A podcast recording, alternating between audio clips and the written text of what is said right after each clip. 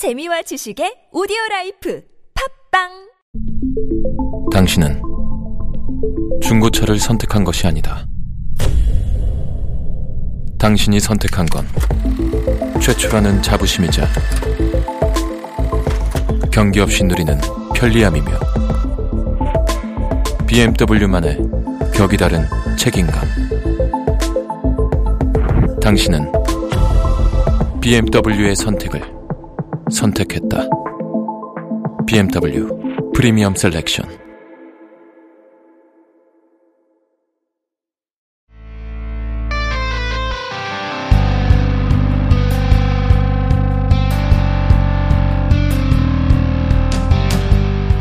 만화 골라주는 남자 만골남 MC MC MC MC 안녕하세요. 또 한 주만에 만화 골라주는 남자 서찬입니다. 제가 지난주에 은주의 방을 소개하면서 뭐 버릴 걸 버려야 한다니 뭐 방송 마치고 집 정리를 좀 더 열심히 해야겠다라고 다짐했다니 하는 얘기를 했었죠. 그리고 벌써 한 주인데요. 어쩌고 있느냐라고 하면 일단 아이를 키우기 위한 공간을 만들기 위해서 집안을 다 뒤집고 있는 그런 상황입니다. 책장도 옮기고 책도 옮기고 뭐 이제 책상도 드러내고 가구도 집기도 중고로 내보내고 네. 애가 좀 크더라도 키가 높지 않을 거- 높이로 가구를 새로 사고 있고 뭐 그렇습니다. 근데 저도 전데 이제 출산을 앞두고 있는 아내의 경우 운영하고 있던 그 천연 원석 액세서리 쇼핑몰도 곧 휴식에 들어가야 되기 때문에 제작 도구하고 재료인 그 원석들을 따로따로 모조리 싸가지고 정리하고 버릴 것들을 분리하고 있더라고요. 아무래도 원석이나 황동선 같은 재료들이 아기가 집어삼키기 딱 좋은 크기라서 그대로 진행할 수가 없다라고 하는 판단인데요. 워낙에 자잘한 크기다 보니까 뭐 이렇게 일일이 정리하기도 힘이 드는 마당에 뭐 치워도 치워도 끝이 없고 게다가 제가 원석 종류를 거의 볼 줄 모르다 보니까 섣불리 손을 댈래야 될 수도 없더라고요. 하지만 끝내 정리를 해놓고 버려야겠다 마음먹은 것에는 미련 없이 손을 털어내는 아내 모습을 보다 보니까 새삼 실감했습니다. 아, 나는 아직도 쓸데없이 미련이 많구나. 네. 버릴 걸 버려야 새 걸 드릴 수 있구나. 뭐 그런 생각도 했고요. 다시 한번 이런저런 반성을 해보고 있습니다. 마음이 흔들릴 때면 은주의 방을 다시 한번 봐야 될 것 같네요. 아, 은주의 방하고 관련해서 방송 중에 이야기하려다가 지나친 부분이 있는데 AS 삼아서 좀 말해보고자 합니다. 저는 이 제품이 참 좋은데요. 다만 책과 관련해서 아쉬움이 좀 큽니다. 이건 송곳의 단행본에 관해서 얘기했을 때와는 정반대의 감상이라 할 수 있겠는데요. 웹툰이 책으로 나올 때에는 그 작품이 인기작이어서 나온다라고 하는 것 외에도 모니터하고 책의 차이도 반영한 편집이 따로 필요하다고 생각을 합니다. 그래서 은주의 방의 경우는 네이버 북스에서 결제를 해서 웹툰 형태로 보시는 편이 낫겠다 하는 생각이 들더라고요. 시즌2가 단행본이 나올 때에는 그런 부분이 좀 해소가 되면 좋겠습니다. 자, 그럼 들은, 전하는 말씀 들으시고 이어서 진행하도록 하겠습니다. 만화 골라주는 남자 만고연함 MC는 만화 비평 전문 웹진 크리틱엠에서 제작합니다. criticm.com criticm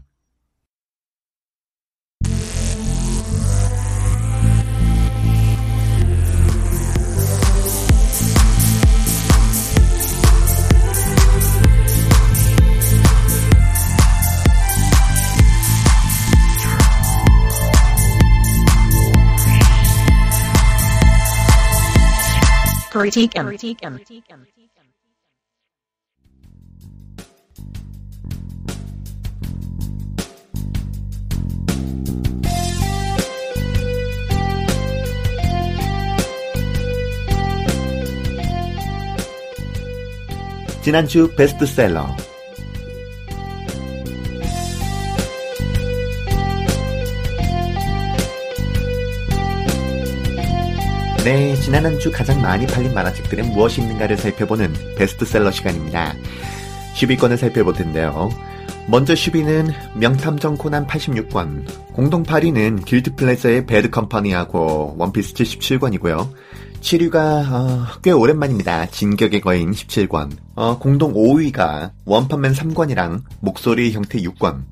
4위가 혀노 작가님의 남과 여 1권이고요. 3위가 열혈강호 67권.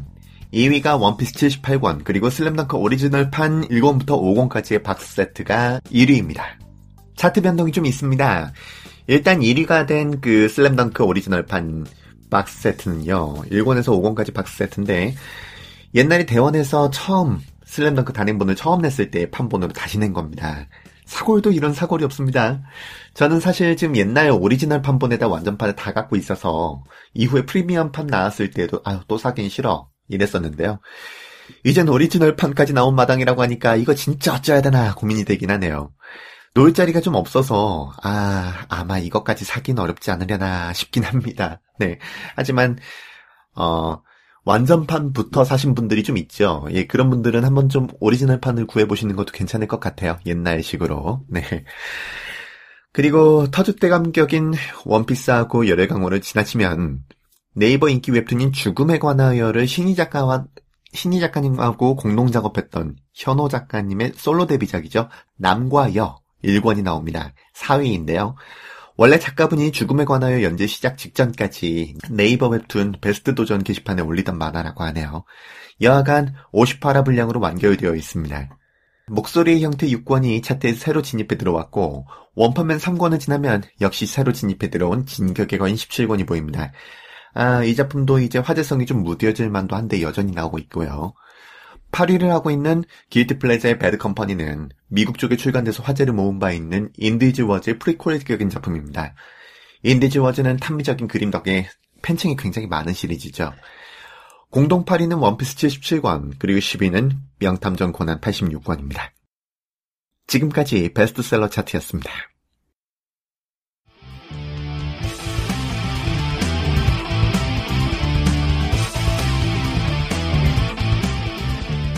만골남의 선택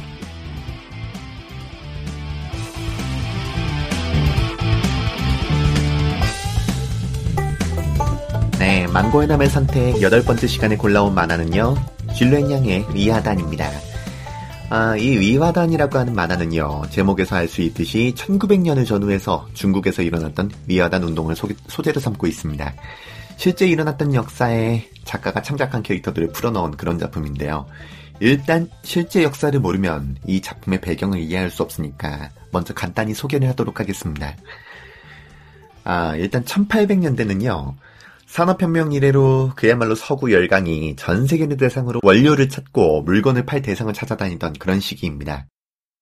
그러던 열강들에게 중국은 매우 큰 먹잇감처럼 보이고 있었죠. 호시탐탐 기회를 노리고 있던 열강 앞에서 중국은 영국과의 아편 전쟁 그리고 일본과의 청일 전쟁을 연거푸 짐으로써 그야말로 종이 호랑이 신세로 전락하고 있었습니다. 아편 전쟁에서 지면서 뭐 배상금에다가 홍콩 땅까지 영국에 빼앗겼고요. 청일 전쟁에서 지면서는 조선에 관한 영향력까지 잃었거든요. 일본에 빼앗겼던 랴오동 반도는 뭐 요동 반도죠. 러시아랑 프랑스랑 뭐 독일이 반대해가지고 돌려받긴 했어요. 그렇지만 말이죠. 어쨌든 나라가 휘청거리는데 수습은커녕 혼란상만 더하고 있고 뭐 크리스트교 선교사들까지 들어와서 중국인의 전통과 가족 관계를 배격하고 다닌다라고 인식되면서 민초들의 분노가 그야말로 하늘을 찌르기 시작했습니다. 청나라가 일본과 충돌하기 시작하면서부터는 각 지역마다 자위를 위한 그 자경단 비슷한 조, 집단들이 조직이 됐는데요. 그 중 하나가 백년교 계열의 비밀 결사인 대도회였습니다.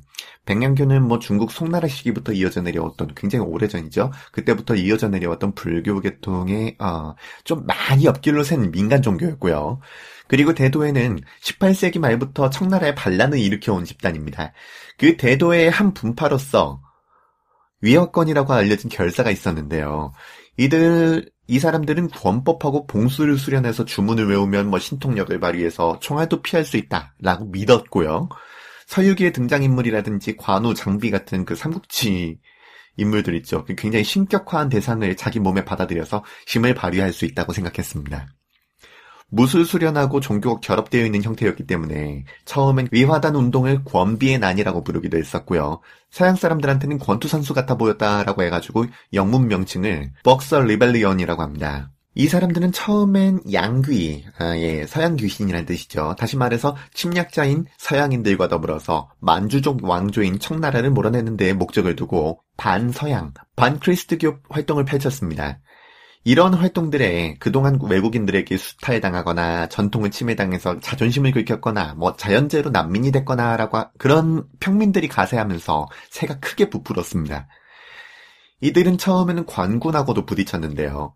1898년 무렵부터 조정의 주도권을 잡았던 그 서태후, 서태후를 비롯한 반외세 보수파가 대도의 위협권 일파한테 우리 힘을 합쳐서 외세를 몰아내자라고 제안을 합니다. 이때부터 이들은 이름을 위화단이라고 하고 부청 멸양, 네, 다시 말해서 청을 도와서 양키고홈, 네, 서양 것들을 멸한다를 외치게 됩니다. 이 사람들은 크리스트 교인들을 살해하고 교회를 불태우는가 하면 서구 열강의 수탈을 위해서 설치한 철도 등의 기반 시설, 기반 시설을 때려 부숩니다. 그리고 외국 공관도 부쉈죠. 자, 이렇게 농민, 평민, 난민들을 중심으로 해서 20여만 명 이상으로 수가 불어났습니다. 이 위화단이요. 이 위화단은 어, 1900년 4월 텐진을 점령했고 영국과 프랑스, 미국, 독일은 청나라에다가 2개월 안에 얘를 진압 못하면 우리가 직접 밟겠다라고 최후 통첩을 합니다. 1900년 5월엔 위화단이 베이징까지 치달았는데요. 열강들이 서태후한테 물러나라고 하는 여, 그 요구를 전하니까 서태후는 화가 나가지고 위화단을 베이징에 들이는 한편 외국인을 모두 죽이라고 명했습니다. 그 선교사하고 공사관 요원들 그리고 가양 귀자들, 예, 위화단원들이 서양, 가짜 서양 귀신들이라고 부르던 그 사람들입니다. 다시 말해서 중국인 크리스트 교인들이죠. 이 사람들, 선교사하고 공사관 요원들하고 같이 대성당하고 공사관에 포위가 됐습니다. 하지만 오래지 않아서 1900년 6월 일본하고 러시아, 이탈리아, 오스트리아까지 합세한 8개국 연합군 이 티엔진을 공격했고요. 서태후가 여기 겁먹고 쟤들 반란군이니까 진압할 거야. 하긴 하는데 중간에 니네 선교사랑 크리스트교인들 보호 못했으니까 우리가 책임질게. 우리가 알아서 진압한다니까? 이렇게 뻘뻘거리고 있는 거를 싹 다 무시하고 베이징까지 쳐들어옵니다. 연합군이 오니까 서태후는 시안으로 쌩안이 내뺐고요. 연합군은 주인 없는 베이징을 그야말로 탈탈 털어서 약탈했습니다. 별다른 지휘자도 없이 오로지 미신에 기반해서 총알도 막을 수 있다고 믿었던 위화 단원들은요. 주인이 도망간 땅에 남아서 총알기 앞에 그야말로 고깃덩어리들이 됩니다. 학살당하게 되죠. 흩어진 위화 단원들은 소규모 항쟁을 이어가긴 했다지만 여러 나라에게 유린당한 청나라는 이로써 사실상 열강들의 땅 따먹기 노름판으로 전락하게 됩니다. 그리고 이윽고 청나라는 적극적인 위화단 토벌로 열강의 신임까지 얻으면서 승승장구한 기회주의자 위안스카이가요. 신의 혁명으로 역사의 전면에 등장한 순원의 중화민국하고 손을 잡고 황제를 폐위시킴으로써 멸망하게 됩니다. 상황 수습하라고 보냈더니 오히려 나라를 엎은 셈인데요. 이때 쫓겨난 황제가 선통제 푸이입니다. 근데 이 마지막 황제라는 영화가 있죠. 그 영화의 주인공이기도 하죠. 한 가지 더 참고로 말하자면 이 위안스카이는요 20대 때부터 조선을 주재하면서 총리 교섭 통상 대신으로서 꽤 오만하게 굴었다라고 하죠. 한자를 우리식으로 읽으면 원세계, 나중에 순원 뒤통수를 치고 황제가 될 것을 자처하는 대형 사고를 치기도 합니다. 했던 짓이나 말년이나 뭐 우리로 치면 이승만하고 꽤 닮은 인물입니다. 만화 위화단은요 이러한 역사를 배경으로 하는 작품입니다. 뭐 물론 제목 자체가 위화단이니까 당연하다면 당연한 얘기겠습니다만 요는 이를 어떻게 다루었느냐겠죠. 의뢰 이런 역사를 앞에 둔다라고 하면은 위화단원을 주인공으로 해가지고 외세에 맞선 민초의 분투기로 그릴 것인가 아니면 서양인은 서양인의 눈으로 볼 때 무식한 이교도들에게 피습당한 크리스트교인들의 고통으로 그릴 것인가? 또는 제국의 마지막을 조명하는 정치 드라마로 그려낼 것인가 여기서 만화 위화단이 주목할 만한 건 초점을 어느 한 개인 또는 한 편에 두지 않았다는 점, 그리고 나쁜 침략자하고 정의로운 저항자 구도가 아니라 들이닥친 현실 앞에서 양갈래 선택지에선 중국인 소년과 소녀를 주인공으로 내세웠다는 겁니다. 그리고 이 두 선택지가 이 작품의 시작이자 끝이라고 해도 과언이 아닙니다. 두 권으로 구성되어 있는 이 작품의 표지는요. 한 권이 소년의 얼굴 반, 그리고 다른 한 권이 소녀의 얼굴 반 해서 합쳐지는 형태로 구성되어 있습니다. 이를 합쳐놓으면 이어지게끔 구성되어 있는데요. 일권격인 소년의 전쟁편이 전쟁을 겪은 소년은 더 이상 소년이 아니다. 라고 하는 부제를 달고 있다면 이권격인 소녀의 전쟁이 모든 전쟁에는 두 개의 얼굴이 있다라고 하는 부제를 달고 있습니다. 첫 번째 권이 위화단을 이끌고 서양 귀신으로 지칭되는 서양인들 그리고 그들의 종교에 귀의한 어, 중국인들, 가양 귀자들을 공격하고 다니는 소년을 그리고 있다면 두 번째 권은요 같은 시간축과 사건들 속에서 첫 번째 권 소년이 공격 대상으로 삼고 있는 바로 그 가양 귀자 가운데 한 명인 소년을 주인공으로 합니다. 두 권은 같은 역사를 배경으로 지니고 있지만 주인공이 서로 다른 서로 독립된 얘기입니다. 위화단 사람들은 앞서 언급했다시피 중국의 신화 속 인물 또는 신의 반열에 오른 인물들을 받아, 받아들여서 그 힘을 쓸 수 있다고 믿었습니다. 그리고 주인공 소년 바오는요, 바오예요, 이름이.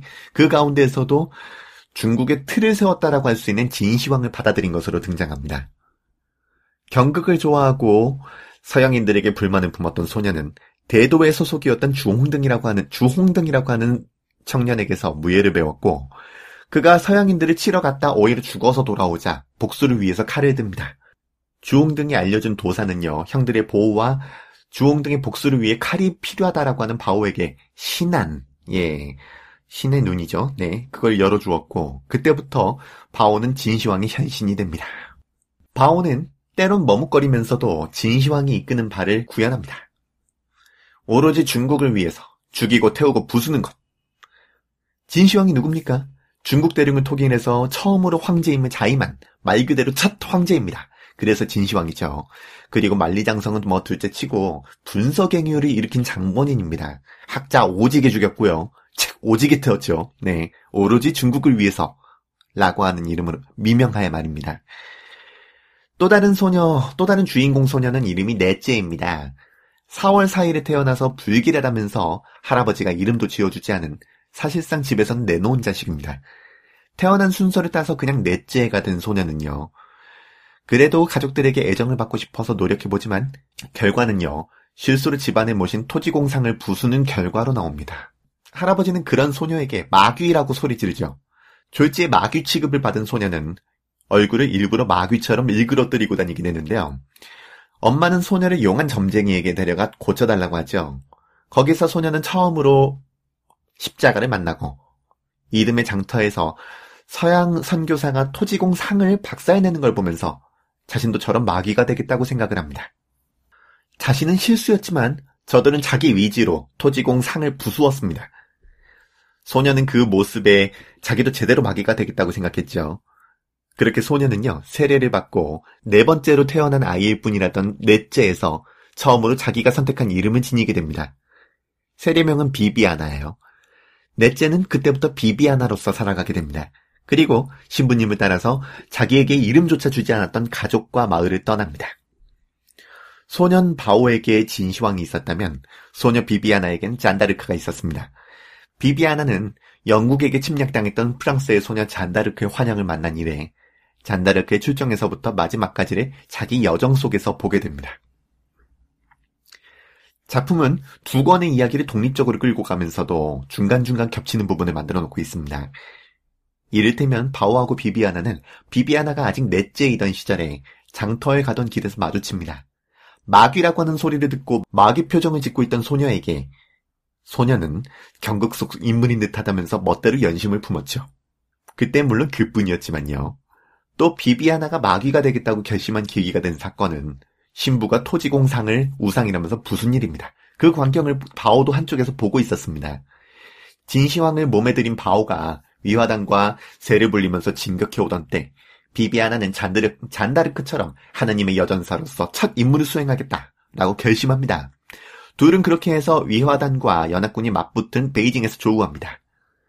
소년에게 소년은 멋대로라고는 하지만 첫사랑의 대상이었긴 했어요. 하지만 죽여야 될 대상이고 소녀에게 소년은 소녀 자신이 막바지에 마주한 깨달음을 전해야 될 마지막 사람입니다. 그렇게 둘의 운명이 같은 사건 앞에서 같은 사건 같은 역사 앞에서 교차하는 가운데 이화단 운동은 이미 결론을 알고 있다시피 서태후의 도주와 함께 20만에 달하는 거대한 시체 더미를 만드는 것으로 끝이 났습니다.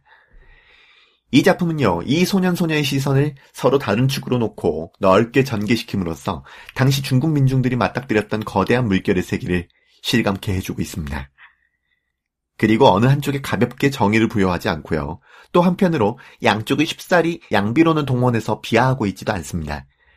애초에 소년 바오와 소녀 비비아나는 각기 진시황과 잔다르크의 자신을 투영하고 있지만 둘이 중국과 서양을 각기 대변하는 인물도 아닙니다. 바오를 표상으로 하는 위화단 운동은 바오와 위화단원 간의 대화에서도 잘 드러났지만 실제로는 짜임새와 목표를 분명히 갖춘 정치개혁 운동이 아니었습니다.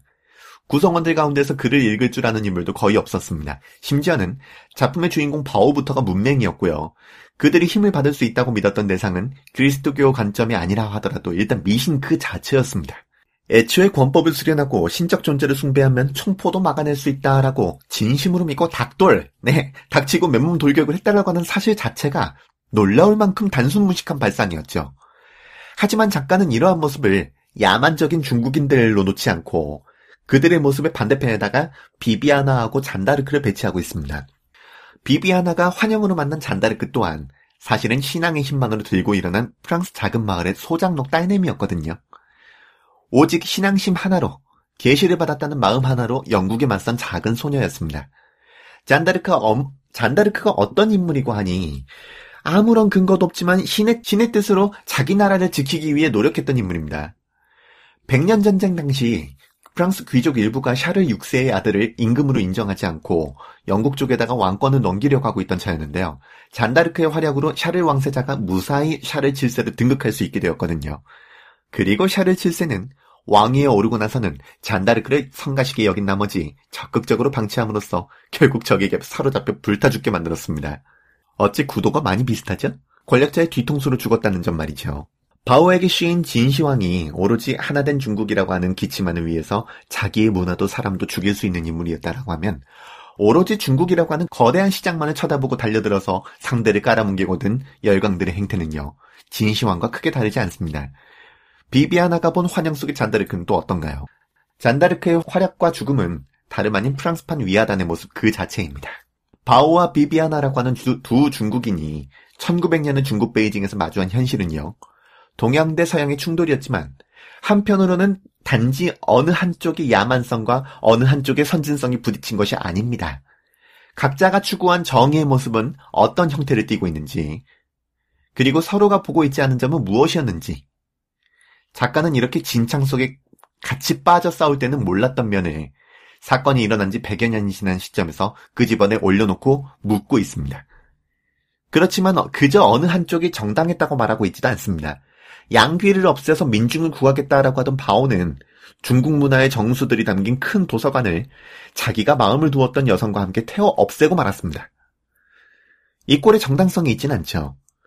우리나라도 천주교가 자생할 당시에 많이 겪은 문제기도 한데 전통에 관한 몰이해를 드러내면서 포교 대상을 무지몽매한 이교도로 몰아세우는 것에도 정당성이 있는가 하면 그렇지 않습니다. 심지어는 작품은 당시 서구 열강의 식민지 건설 붐에도 정당성을 부여하지 않습니다. 만약 그랬다면 작품 속에 독일 공사가 중국인들을 악랄하게 비하하는 말이 나오는데요. 이 말을 대사로 담진 않았을 겁니다.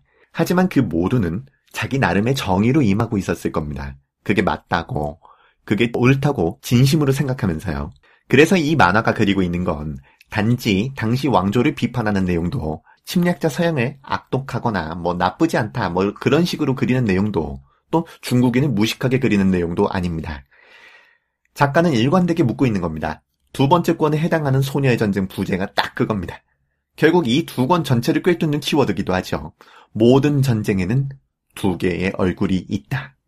이 키워드를 그러니까 어느 쪽이나 다 똑같아로 빠뜨리지 않고 담담하게 이미 일어난 역사 속에서 서로가 아예 품을 생각조차 못했던 것이 무엇이었는가, 그 결과가 무엇이었는가를 말하는 데 사용한 건 분명 작가의 큰 역량입니다. 바로 얼마 전에 촬영을 다 마쳤다라고 하는 DC 코믹스 쪽의 영화 있죠. Suicide Squad 자살 특공대. 그 Suicide Squad 예고편을 보면요. 트레일러를 보면 이런 대목이 나옵니다. Justice has a bad side. 정의는 나쁜 면을 지니고 있다. 저는 이 표현이 이 만화 의화단에도 적용할 수 있지 않을까라는 생각을 해봅니다. 정의의 양면성을 경계하지 않으면 사람들은 옳은 일을 행한다는 명목으로 생각지도 못한 폭력을 만들어낼 수도 있습니다. 그러한 균형의 붕괴가 많은 분쟁과 잡음을 만들어내고 또 많은 작품에 영감을 주기도 하지만요. 정작 우리가 TV 속에서, 음악 속에서, 지면 속에서 붕괴당하고 있는 당사자가 된다면 얘기가 다르겠죠. 이 작품을 지은 진로의 양은요, 중국계 미국인입니다. 그래서 이 작품에는 늘 이방인의 입장에 서 있었던 경험이 녹아 있습니다. 당장 비비아나의 경우도 전통으로 말미암아서 이름조차 얻지 못했던 소녀였고, 그 전통에서 벗어남으로써 이름을 비로소 얻을 수 있었죠. 다만 작품을 읽으면서, 와, 이렇게도 역사에 접근할 수 있구나라고 하는 감탄과 더불어서요, 그럼에도 일방적으로 당한 입장에선 그렇게만 생각할 수는 없지 않은가라고 하는 생각을 완전히 버릴 수는 없어서 약간 좀 혼란스러웠어요, 저도. 이를테면 일제강점기 시기에 일본과 한국에서 있었던 사건들을 두고도 비슷하게 접근할 수 있을까요? 위화다는 소재로 관용이나 정의의 화해 라고 하는 키워드를 끄집어낸 건 대단합니다. 하지만 서구 열강의 침탈은 1900년대를 살던 중국인들에게는 참을 수 없는 우로하였을 겁니다. 그 시기 당사자들한테는 아 이미 그 시기에는 이미 저지, 거스를 수 없는 현실이었고 청나라의 무능이 더 컸어 라고 간단하게 정리를 할 수는 없겠죠. 작품이 뽑아내고자 했던 키워드에서 배울 건 굉장히 많습니다. 하지만 역사를 움직일 만큼 큰 요인 앞에서 대상 모두를 다 동등한 거리로 쳐다볼 수 있는 입장에 서 있을 수 있을까? 이건 좀 여전히 미문입니다. 역사를 어떻게 다룰 수 있는가에 관해서 이 작품이 무거운 숙제를 건네주네요, 저한테요. 자, 이 위화단을 보면서, 위화단을 보면서 몇 년에 앞서가지고 조선에서 일어났던 그 동학 농민혁명을 떠올리지 않을 수가 없었습니다. 탐관오리의 수탈에 시달리고 서양 세력의 등장에 불안해하던 민중들이 마음을 두고 있던 종교가 기반이 됐고 농민이 주가 되어서 들고 일어났고 큰 세를 이루었음에도 다급한 조정을 구워 삶아가지고 진압에 참여했던 일본군에게 무력의 차이를 보면서 도륙당했다라고 하는 점이 그러합니다. 한편에선 대원군의 응원도 받고 지원도 받긴 했습니다만은 그뿐이었던 것도. 네. 이 시기를 제대로 다룬 만화가 전극으로 한번 등장해보면 어떨까라고 하는 생각을 하면서 이번 주 방송 여기서 마칠까 합니다. 모두 만골만골한 한 주 보내십시오. 서찬이었습니다.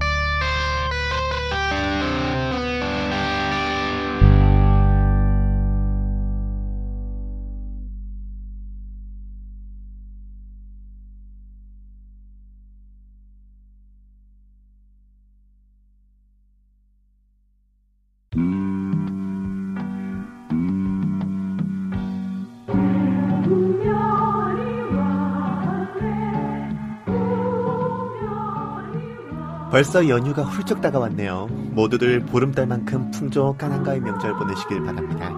가시는 길 뻥뻥 뚫리고 배탈도 없는 연휴 맞이하시길 바라겠습니다.